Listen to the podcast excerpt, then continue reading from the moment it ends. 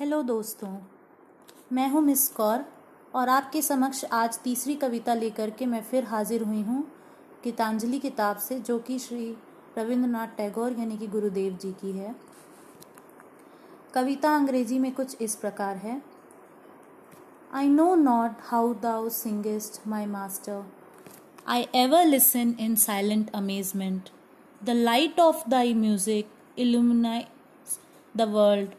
The life breath of thy music runs from sky to sky. The holy stream of thy music breaks through all stony obstacles and rushes on. My heart longs to join in thy song, but vainly struggles for a voice. I would speak, but speech breaks not into song, and I cry out baffled. Ah! Thou hast made my heart captive in the endless meshes of thy music, my master. कविता हिंदी में कुछ इस प्रकार है। टैगोर जी ने इस कविता में प्रकृति को गुरु का दर्जा दिया है। वे कहते हैं, तुम कैसे ये गीत गाती हो मेरी समझ से परे है, क्योंकि यह गीत शब्दों का नहीं बल्कि शांति का है। मैं इसे सन्नाटे में आश्चर्यचकित होकर सुनता रह जाता हूँ।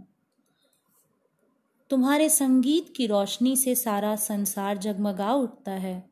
इस संगीत की तरंगे एक आकाश नहीं बल्कि पूरे ब्रह्मांड में फिरती हैं।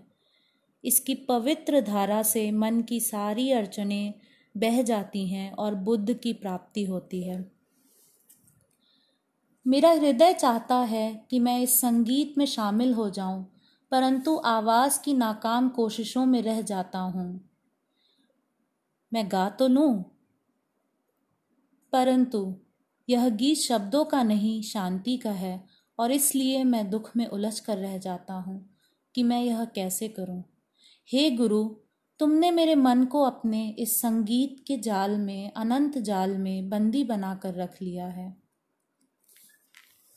सुनने के लिए बहुत बहुत धन्यवाद और अपने सजेशंस और सुझाव मुझे ज़रूर भेजें। नमस्कार।